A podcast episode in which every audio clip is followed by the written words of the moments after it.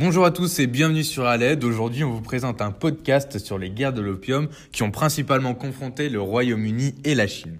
Les origines de ces guerres sont éminemment commerciales et elles ont opposé la Chine, qui était à l'époque sous la dynastie Qing, à plusieurs pays occidentaux. L'objectif des Chinois, c'était d'interdire le commerce de l'opium sur son territoire, sauf qu'à l'inverse, les Occidentaux, eux, l'encourageaient parce qu'ils le vendaient grâce aux productions de leurs colonies. Alors, faut savoir que depuis mille sept cent soixante-treize, c'est le Royaume-Uni qui avait le monopole de la vente d'opium en Chine, et la stratégie britannique, c'était d'affaiblir la Chine pour la forcer à s'ouvrir aux puissances étrangères. Sauf que pour la contrer, les Chinois ont voulu rendre les Britanniques moins puissants sur leur marché, en interdisant la culture du pavot, qui est une plante par laquelle l'opium est créé. Malheureusement pour les Chinois, ça n'a pas fonctionné parce qu'en fait, le Royaume-Uni a décidé de déporter sa production vers l'Inde. Les Chinois s'en sont rendus compte et cette supercherie n'a fait qu'augmenter les tensions entre les deux pays. Et c'est finalement en mille huit cent trente-neuf, quand la Chine a interdit l'importation et la consommation de cette drogue, que la première guerre de l'opium a été déclenchée. Elle a opposé la Chine au Royaume-Uni jusqu'en mille huit cent quarante-deux. Alors il y a eu une seconde guerre, mais cette fois-ci, la France et les États-Unis s'en sont mêlés. Au bilan, la Chine aura perdu les deux guerres et va être obligée de réautoriser le commerce d'opium sur tout son territoire. Elle a aussi eu à signer ce qu'on appelle les traités inégaux,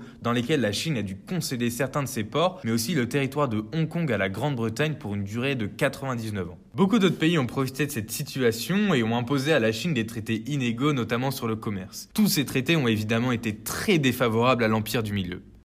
Merci à tous d'avoir écouté ce podcast, n'hésitez pas à vous abonner à notre chaîne pour ne manquer aucun des autres épisodes à venir. On a aussi un Instagram, donc A L E D tiret du bas C G, où vous pouvez également nous retrouver.